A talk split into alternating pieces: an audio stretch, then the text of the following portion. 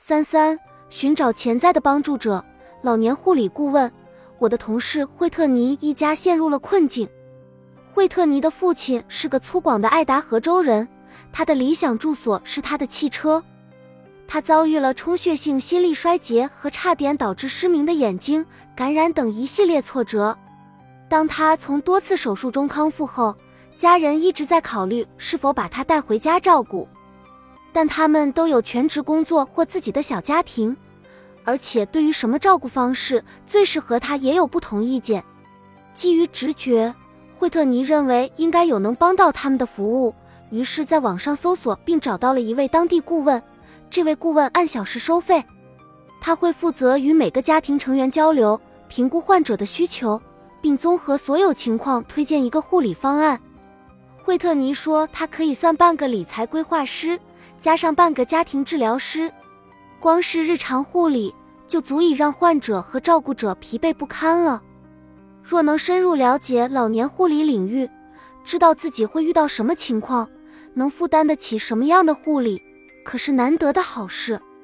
所以最好找人来帮助你深入了解老年护理的细节。但是也要小心骗子，因为目前在这个领域还没有所谓的专业认证。不过，如果你能在附近找到大家强烈推荐的指导者，可以联系看看。即使是一次性咨询，也可能有很大的帮助。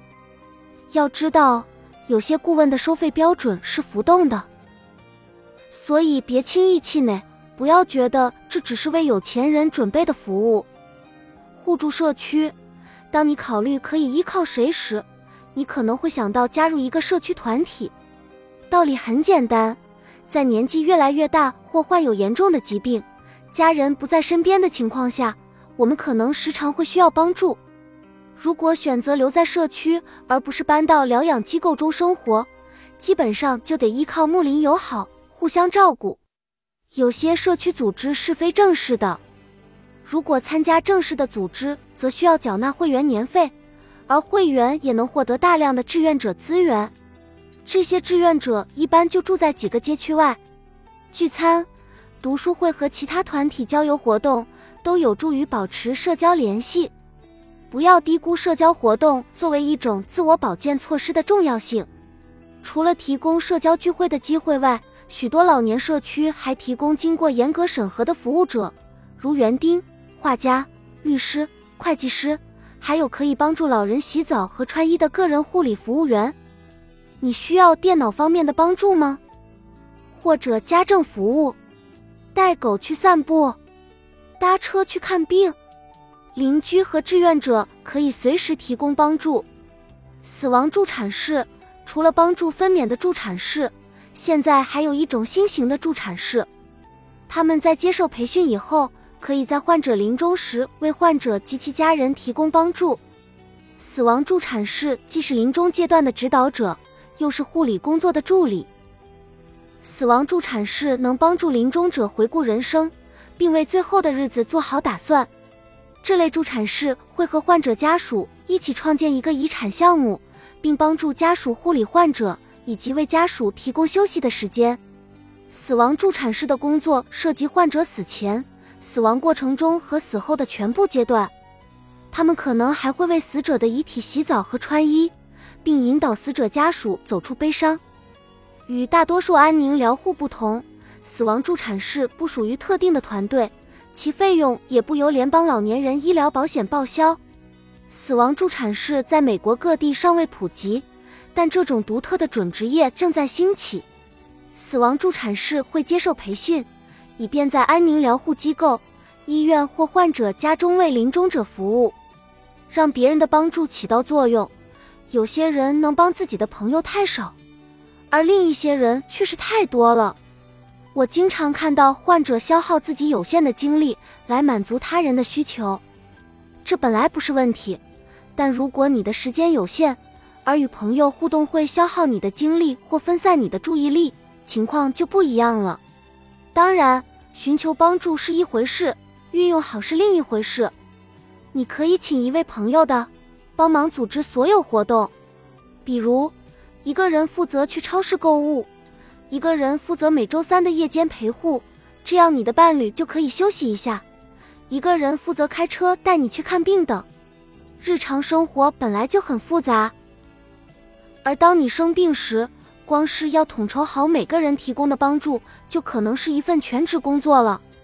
谁跟你的关系最近，可以找一两个人做你的副手，每周或每天与他们坐下来沟通，说清楚你需要什么，这样他们就可以努力完成这些任务。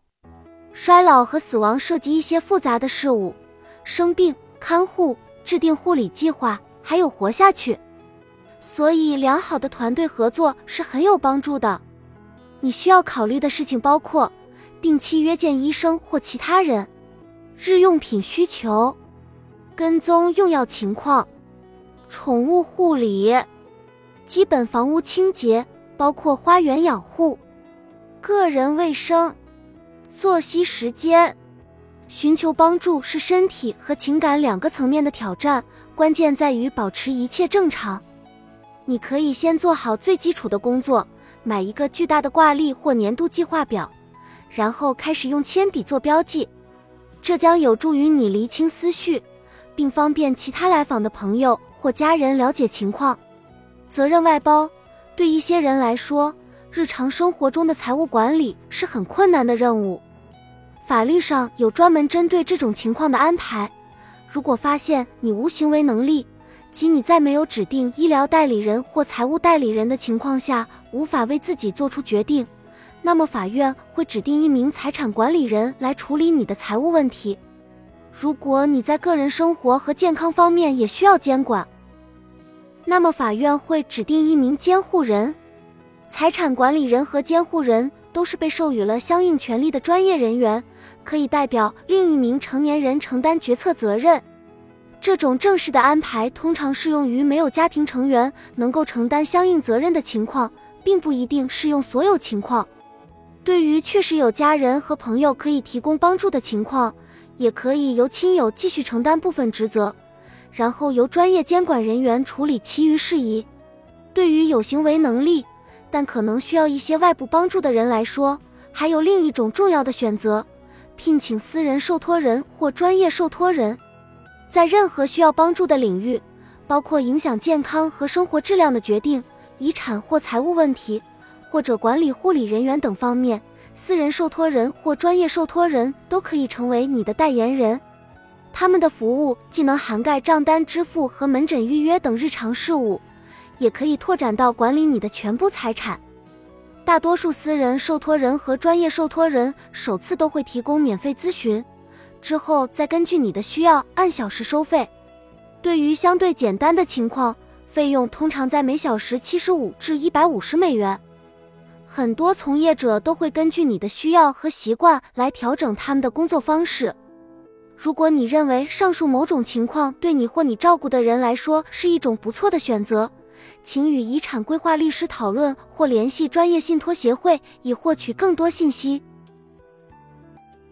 本集已经播放完毕，感谢您的收听，喜欢请点赞关注主播，主页有更多精彩内容。